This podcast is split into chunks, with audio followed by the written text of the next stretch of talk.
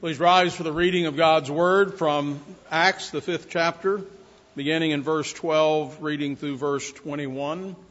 Hear now God's Word. And through the hands of the apostles, many signs and wonders were done among the people, and they were all with one accord in Solomon's porch. Yet none of the rest dared join them, but the people esteemed them highly. And believers were increasingly added to the Lord multitudes of both men and women, so that they brought the sick out into the streets and laid them on beds and couches, that at least the shadow of Peter passing by might fall on some of them.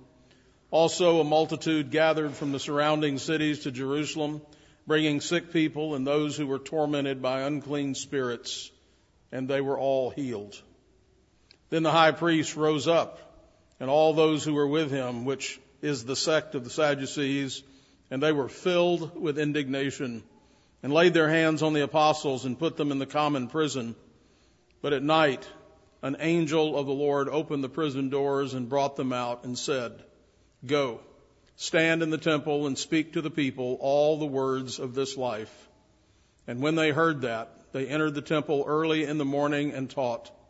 But the high priest and those with, with him came and called the council together with all the elders of the children of Israel and sent to the prison to have them brought.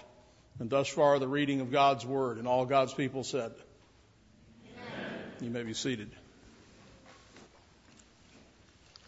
One of the big questions that must be answered as we look at the early church, as we've been looking, working our way through the book of Acts, is it concerns the rapid growth of the Christian faith. How did that happen?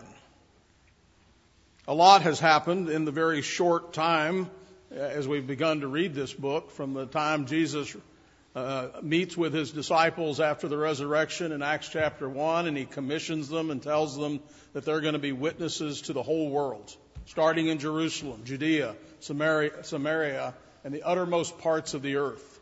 And then sure enough, the Holy Spirit falls upon them after the ascension and they began to speak. People hear the gospel in their own languages, and the international spread of the gospel begins. And here we are just a few weeks later, as we are in chapter 5. We don't know the exact period of time, but it's a very short period of time. And there, this has been a roller coaster of highs and lows and highs again. In fact, uh, Western civilization will be powerfully impacted by the rise of Christianity. And of course, the world continues to feel the powerful effects of the gospel of Christ. And I'd like to point out that if this can happen then, it can certainly continue to happen now. As we consider the unfolding story of the early church, there are lessons for us as the heirs of these very Christians. They could not have imagined, they could not have imagined the impact they were going to have on the world. And I would suggest that perhaps we have not yet imagined the impact we could have on the world too if we would do as they do here, if we would go and speak the words of this life. In the, in the story recorded in Acts, the reigning authorities are already reacting. They're already trying to shut this operation down. They're trying to shut the church down. Uh, they, the, the authorities and the institutions have come and gone throughout history, but they have never let up in their opposition to Christ. We looked at earlier because Peter alludes to it, but Psalm 2 is very clear. Why do the nations rage and the people plot a vain thing? The kings of the earth set themselves up, and the rulers take counsel against the Lord and against his anointed, saying, Let us break their bonds in pieces and cast away their cords from us. So basically, the leaders of the world, the rulers of the world, by and large, don't like God telling them what to do. They don't like having any kind of restraint whatsoever. They don't like being accountable. They want to get rid of that. They want to be the final word. The good news is that while they have not let up in their opposition to God, Christ has never let up in his opposition to them. So let's pick up our story where we left it. Peter and the other apostles were continuing to meet in Solomon's porch. And if you want to look at the little piece I put in the order of worship, a little drawing of the temple grounds there, I thought it would be helpful to have a visual there. This is a part of the large temple complex covering an, the, the temple complex covers an area of about 37 acres. That's what you see pictured there. And you see that large courtyard. Uh, I believe that is on the left side there. And that, and you'll see where it mentions Solomon's porch up there at the top. All around the perimeter there, those are columns. Uh, so that's a covered walkway where the where the columns are, and then out in the center area is just an open area. And then, of course, the temple there is in the middle. So they're meeting in that large area on the left side of the drawing in Sol- what's called Solomon's porch. Crowds of people were gathering around the apostles. This was the place, you recall, where the lame man had been healed just a few weeks earlier, the man who had been lame from birth. And it, that was the initial stir. Uh, they were coming, like they had for Jesus, to receive both healing and instruction. So it was not just the healings, there was preaching, there was teaching going on. And I think it would be fair to assume that the teaching continued to be like what we have already seen from Peter, which included tying together uh, Moses and the prophets and the Psalms, uh, and tying them, of course, to the powerful news of the resurrection of Jesus Christ, the Messiah, the King. Providentially, this is where God has these events unfolding in a very public place in plain sight of all those in authority. And while I don't necessarily think the disciples were being intentionally provocative Nevertheless, this was really an in your face situation. These were not the catacombs. It was only a few weeks ago, though, that these very men were hiding because they were afraid of what the authorities might do to them. As a result, we might say that the authorities were triggered. Their safe space had been invaded. So the apostles were about to be uninvited and asked to leave the campus. Many signs and wonders were done among the people, which validated the message of the apostles. Now, I'm speculating a bit, but it seems to me that a new group of people emerge in this unfolding story. It's a group that, on the one hand, is awestruck by what they're seeing and hearing and on the other hand, they're afraid. We can understand why they're afraid. Many of them had witnessed and at least, or at least knew about the crucifixion of Jesus just a few weeks or months prior to this. So they're impressed with what they're seeing and hearing, and they're even sympathetic, and they have a respect for the believers. They have a respect for the apostles who are speaking. And I think they're actually like a lot of Christians today, afraid of what was starting to happen as the authorities began to respond, afraid to speak up and to be associated perhaps with those who are outspoken. Remember, many of these people, again, had, had witnessed or, or heard of the persecution against Jesus and, and other Christians already. So the text says that the rest dared not join them but the people esteem them highly. Kind of like Agrippa will later say to Paul, You almost persuade me to be a Christian. So I'm not sure if these are believers who are holding back or unbelievers who are almost persuaded. Uh, or so it could be a mixture of both. So, so people who are kind of on the edge. Nevertheless, and this is a big part of the answer to my opening question regarding the growth of the Christian faith, the text also tells us that in the midst of this, many uh, that believers were increasingly added to the Lord, multitudes of both men and women. We already know that there, are there were 3,000 the first day. There were several thousand more after Peter preached again. And now multitudes are being added daily. So let's zoom in a little closer on the scene. So this large crowd is assembling daily. They brought the sick out into the streets and laid them on beds and couches that at least the shadow of Peter passing by might fall on some of them. Now, every now and then I need to throw in something for the old folks, but this, I don't know why this situation reminded me of that old chiffon margarine commercial. It's not nice to fool Mother Nature. Uh, you remember that? You, you think it's butter, but it's not. Well, the Sanhedrin was kind of like Mother Nature here. Uh, they didn't like the apostles coming along and doing uh, things and teaching things and getting the attention of people, uh, bringing the, the message of salvation. That was their job. And they didn't like these new these newbies, these new arrivals coming along and challenging what they were in charge of. Um, so N.T. Wright comments on this. He says, "Consider the reaction of the mainstream medical profession to the rise in our day of alternative therapies, and imagine how a great modern hospital would react if a clinic offering quite a quite different style of treatment opened up right outside their front door.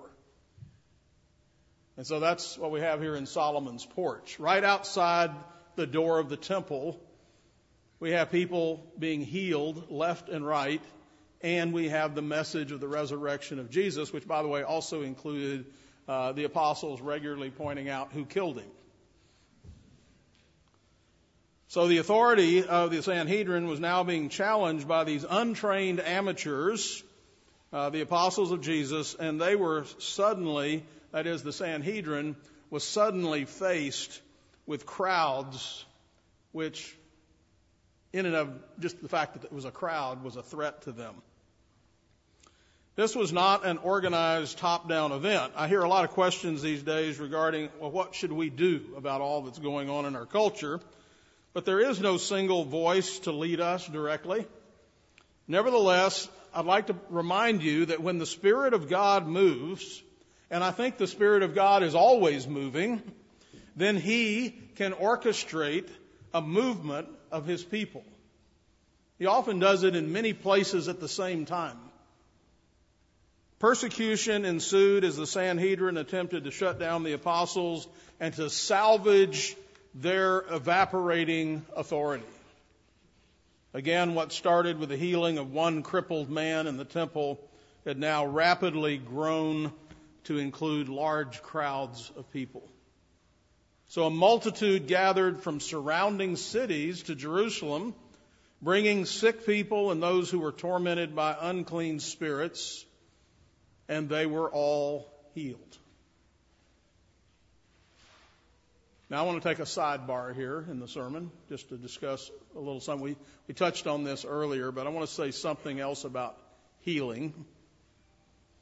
A few other observations about healing in the Bible. Number one, there is no formula. God is sovereign and He can heal or not heal when, where, and how He wants to. Jesus varied His method of healing, right? He spoke, he touched. He spat. He spat twice. He healed from a distance. He even healed when someone touched the hem of his garment. Now we have Peter walking by, and his shadow is falling on people, and they're being healed. That's pretty impressive. In Acts 19, 11 and 12, we read that God worked unusual miracles by the hands of Paul so that even handkerchiefs or aprons were brought from his body to the sick and the diseases left them and the evil spirits went out of them. Then, so you got all this going on and then suddenly in Acts 12:2 we have the story of James being killed and Peter escaping. The point is that God can do whatever He wants, and He often does more than we can imagine. On the other hand, people still get sick and die. All of them, including all the ones who were ever healed. Paul's thorn in the flesh was not taken away.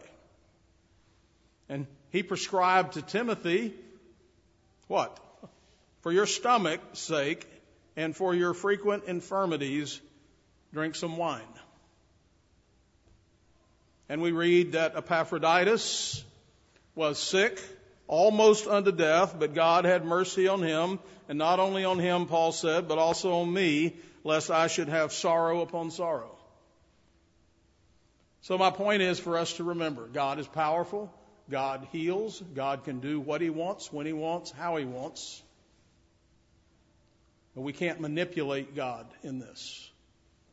This is God's work. Now back to our story. So the complaint against the Christians will ultimately be, and continues to be, that these have turned the world upside down. They're messing with the system. And that's a problem. It's always a problem. Challenging the current authorities. This is an important point with strong implications for our current situation. The public I believe, right now has lost confidence in the existing authorities just as many of us, again, they had, just as many of us have lost confidence in the existing authorities of our own day. I don't know about you. I don't know who to believe anymore. I believe the Bible, but I don't believe almost anything else I hear anymore. Which public authority do you have confidence in? Now, if this situation in the first century had remained only a handful of folks, small number of followers of Jesus, then they could have simply, simply written them off as some kooks. They could have been ignored. But something grand, something new, something powerful has begun the message of Jesus demands a response. And they were now invading occupied territory, and the current occupants of that territory were not going to go easily. So the next wave of persecution is going to come. When, when people feel they're losing the grip and losing the control, they start grasping. They start reaching further, trying to get this back into the box. And so it began in chapter 4 when Peter and John spent a night in prison under arrest by the Sanhedrin. And as they were being released, they were commanded not to speak or teach at all in the name of Jesus. We're going to let you go, but you better not go out of here and, and start talking again about Jesus.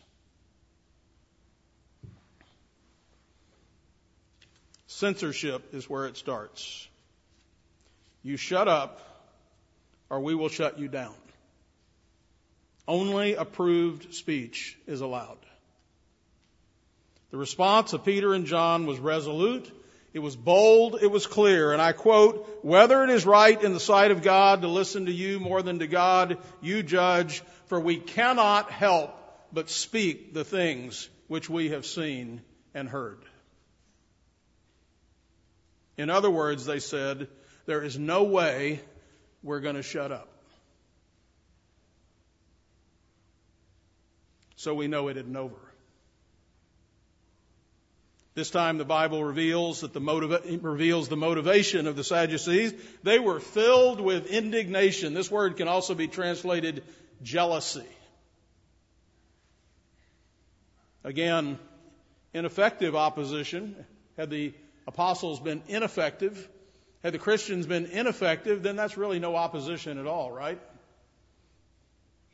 Luke's description, however, portrays a situation where there were so many people that the authorities were worried and they couldn't ignore it. In fact, they had to be careful about how they arrested the apostles because they were afraid some kind of a riot would break out.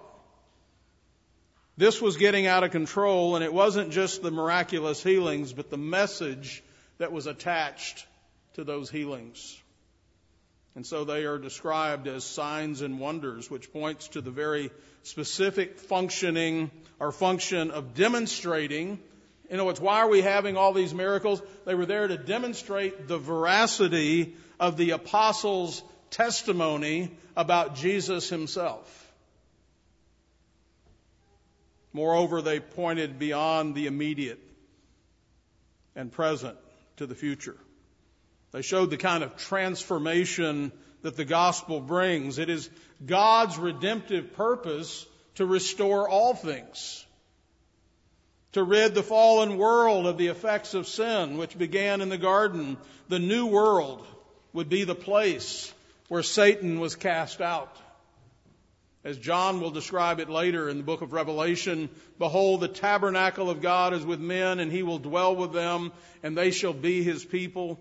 God himself will be with them and be their God, and God will wipe away every tear from their eyes. There shall be no more death, no more sorrow, no more crying. There shall be no more pain, for the former things have passed away. And what's begun here in Solomon's porch was just the first shot over the bow. Of course, in this world, no good deed goes unpunished. How could you oppose this? But for every act of supernatural power for good, there seems to be an equal and opposite reaction of supernatural evil. So the indignant and jealous high priest and his party, the Sadducees, arrested all the apostles and put them in the public prison. Spurgeon commented on this. He said the, the second persecution, the first one, remember, was when Peter and John were arrested and then released, told not to speak anymore.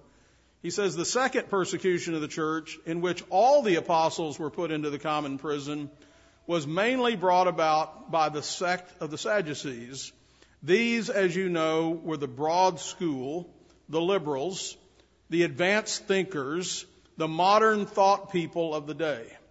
If you want a bitter sneer, a biting sarcasm, or a cruel action, I commend you to these large minded gentlemen.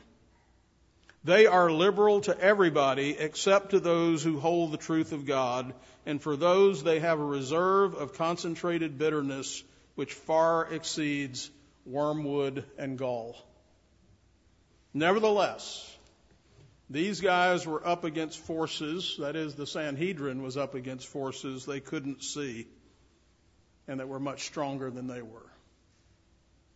In fact, as the devil often does, he overplayed his hand.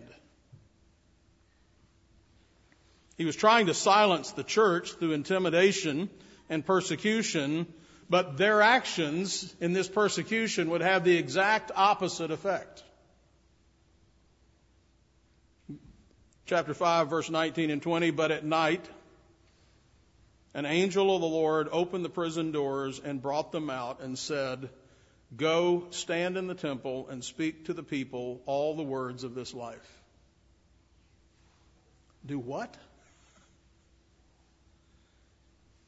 The angel was not just springing them from prison. He was summoning them right back to the, to the very front lines of the fight. The very thing that got them put into prison in the first place is the thing that God wants them to go back to the temple and do again. This establishes the biblical principle that there are limits to civil obedience. Now, let me note that I am not with those who start with the assumption that if the government is for it, I'm against it. I am not of that school of thought. I don't think the Bible is either. God ordained the civil authority for our good, and He calls us to submit to it. He says in Romans, let every soul be subject to the governing authorities. For there is no authority except from God, and the authorities that exist are appointed by God. Therefore, Whoever resists the authority resists the ordinance of God, and those who resist will bring judgment on themselves. For rulers are not a terror to good works, but to evil. Do you want to be unafraid of the authority? Do what is good, and you will have praise from the same. For he is God's minister to you for good. But if you do evil, be afraid, for he does not bear the sword in vain, for he is God's minister, an avenger to execute wrath on him who practices evil. Therefore you must be subject, not only because of wrath, but also for conscience sake. For because of this you also pay taxes, for they are God's ministers. Third time we've been told they are God's ministers, attending continually to this very thing. Render therefore to all their due, taxes to whom taxes are due, customs to whom customs, fear to whom fear, honor to whom honor. So when government is doing what God has called it to do, we are to give thanks for it. We are to submit to it. Are they sometimes, perhaps often, incompetent, inefficient? Yes, but so am I, and so are you. And so is your family. And so is the church. We're in a fallen world. We know that. Nevertheless, there are times when Christians cannot and must not obey the state. When the authorities require you to disobey the law of God, then the line must be drawn and it cannot be crossed. We are citizens of Christ's kingdom first. There are some good examples of this in Scripture. The Hebrew midwives in Moses' day refused Pharaoh's law to destroy the Hebrew male children. And what was the primary reason for their civil disobedience? Exodus 1:17 tells us plainly. The midwives feared God and did not do as the king of Egypt commanded them, but saved the male children alive. King Darius ordered that no prayer be offered to anyone but the king. And how did Daniel respond to that? Daniel 6:10 Now when Daniel knew that the writing was signed, the law was signed. You got it? He went home and in his upper room, with his window open toward Jerusalem, he knelt down on his knees three times a day, and he prayed and he gave thanks before his God, as was his custom since early days. This got him a trip to the lion's den. And do you recall the response of Shadrach, Meshach, and Abednego? When ordered to worship the golden image, knowing that the penalty for disobedience was to be tossed into the fiery furnace. Daniel 3, 16 through 18. Shadrach, Meshach, and Abednego answered and said to the king, O Nebuchadnezzar, we have no need to answer you in this matter. If that is the case, our God whom we serve is able to deliver us from the burning fiery furnace and he will deliver us from your hand, O king. But if not, let it be known to you, O king, that we do not serve your gods, nor will we worship the golden image which you have set up.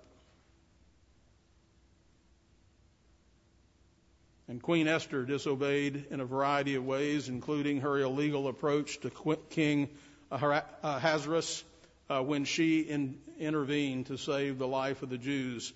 This is not a license for us to resist every law that we don't like. Nevertheless, the scriptures forbid us to carry out what God forbids or to not do what God commands. And when that time comes, and it is coming, then we should be resolved to stand boldly and to speak loudly. Our God, whom we serve, is able to deliver us as well. Why were the apostles to risk so much? Because these are the very words of life. This is a life or death matter. They were to go immediately. This was urgent. John Calvin commented, the apostles might have objected. It's better to keep silence for a time. For as much as we cannot speak one word without danger, we are now apprehended for only one sermon. How much more shall the fury of our enemies be inflamed hereafter if they shall see us make no end of speaking? But because they know that we, uh, that they were to, but because they knew that they were to live and die to the Lord, they do not refuse to do that which the Lord commanded. So we too must always mark what function the Lord enjoins on us. There will be many things that meet us, which may discourage us, unless being content with the commandment of God alone, we do our duty, committing the success to Him. And so as we read this text, there are many things that I'd like to know about that angel. How did he get in the prison? How did he spring the apostles? What did he look like? The Bible doesn't tell me that. It just says the angel showed up and let him out. Oh, and he had something to say. He tells the Bible tells me what I need to know. What it does tell me is, quote, an angel of the Lord opened the prison doors, brought them out, and said, Go, stand in the temple, and speak to the people all the words of this life. Spurgeon commented on this text. He said, Brethren, it is not ours to hide in holes and in corners.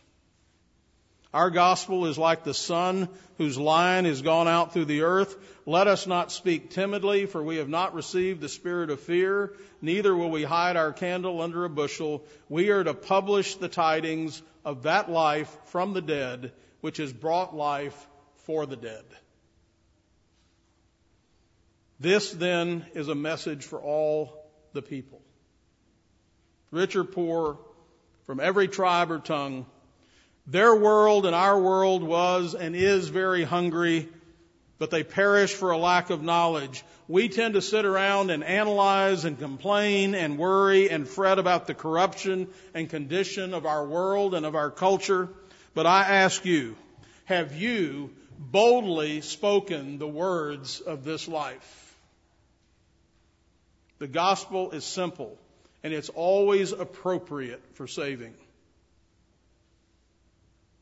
Jesus said in Matthew 9 that it says, Then Jesus went out all the city, into, uh, went about all the cities and villages, teaching in their synagogues, preaching the gospel of the kingdom and healing every sickness and every disease among the people. But when he saw the multitudes, he was moved with compassion for them because they were weary and scattered like sheep having no shepherd. Then he said to his disciples, The harvest truly is plentiful, but the laborers are few. Therefore, pray the Lord of the harvest to send out laborers into the harvest.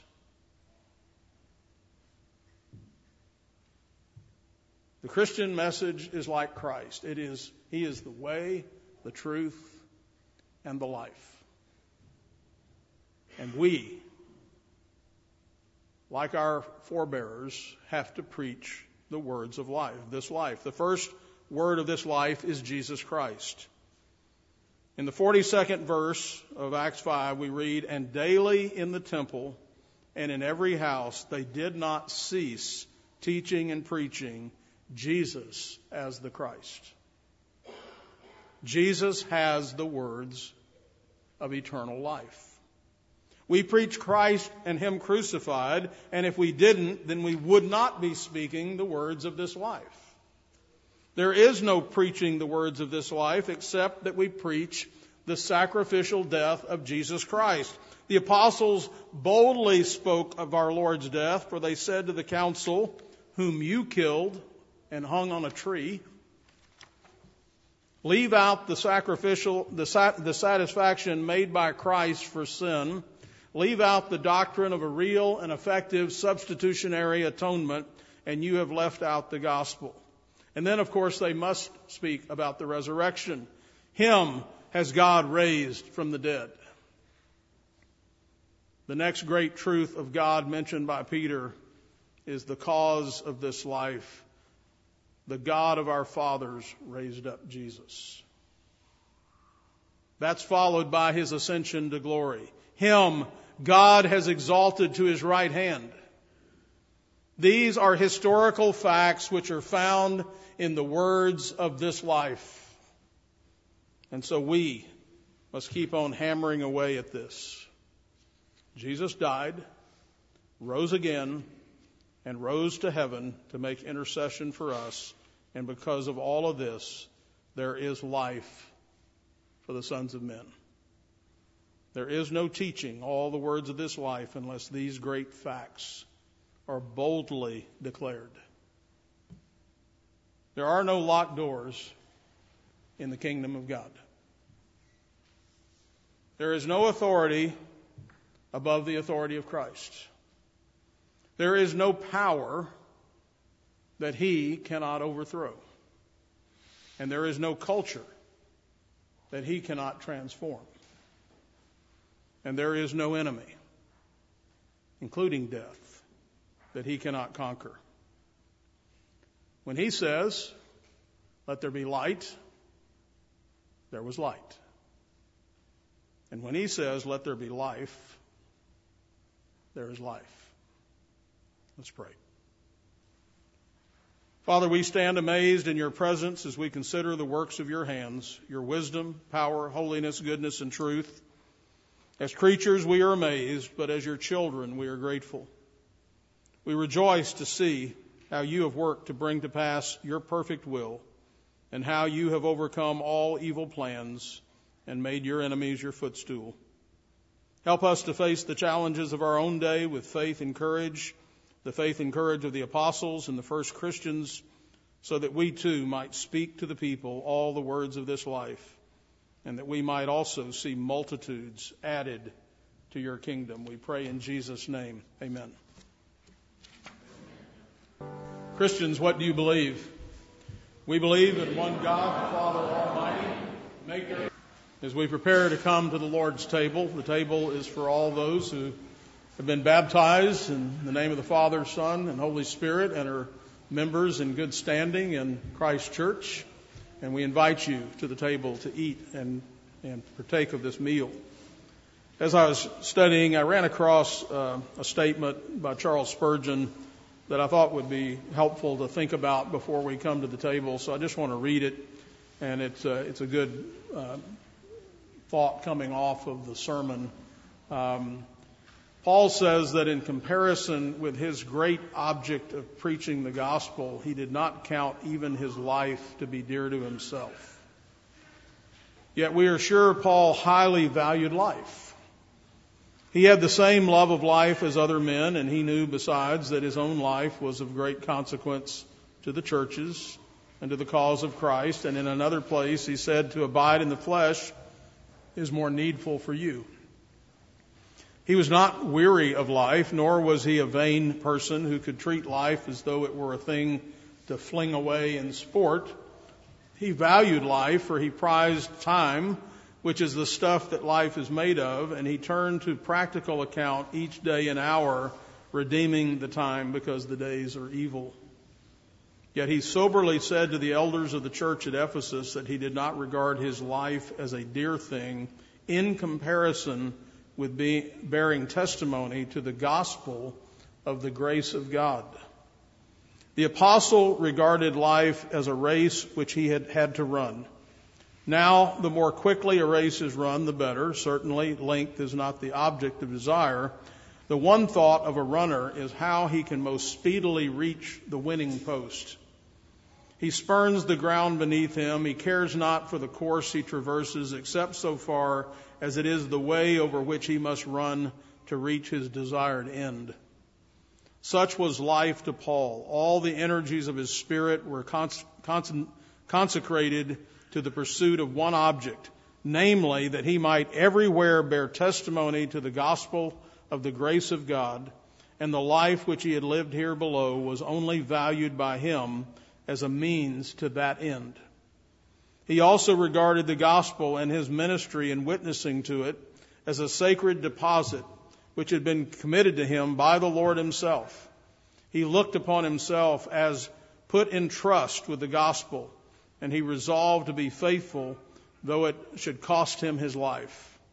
He said, he says he, quote, desired to fulfill the ministry which he had received of the Lord Jesus Christ. Before his mind's eye, he saw the Savior taking into his pierced hands the priceless box which contains the celestial jewel of the grace of God and saying to him, I have redeemed you with my blood. I have called you by my name. And now I commit this precious thing into your hands that you may take care of it and guard it even with your heart's blood. I commission you to go everywhere in my place and stead and to make known to every people under heaven the gospel of the grace of God. All believers occupy a somewhat similar place. We are none of us called to the apostleship, and we may not all have been called to the public preaching of the Word of God, but we are all charged to be valiant for the truth upon the earth, and to contend earnestly for the faith once delivered to the saints. Oh, to do this in the spirit of the apostle of the Gentiles. As believers, we are called to some form of ministry, and this ought to make our life a race and cause us to regard ourselves as the guardians of the gospel, even as he that bears the colors of a regiment regards himself as bound to sacrifice everything for their preservation. Oh, how I love your law. It is my meditation all the day. You, through your commandments, make me wiser than my enemies, for they are ever with me. I have more understanding than all my teachers, for your testimonies are my meditation. I understand more than the ancients, because I keep your precepts. I have restrained my feet from every evil way, that I may keep your word. I have not departed from your judgments, for you yourself have taught me. How sweet are your words to my taste, sweeter than honey to my mouth. Through your precepts I get understanding. Therefore I hate every false way. Your word is a lamp to my feet and a light to my path. I have sworn and confirmed that I will keep your righteous judgments.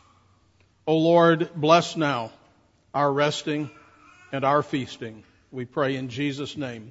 Amen. Amen. May the God of all grace who called us to his eternal glory by Christ Jesus, after you have suffered a while, perfect, establish, strengthen, and settle you. To him be the glory forever and ever. Amen.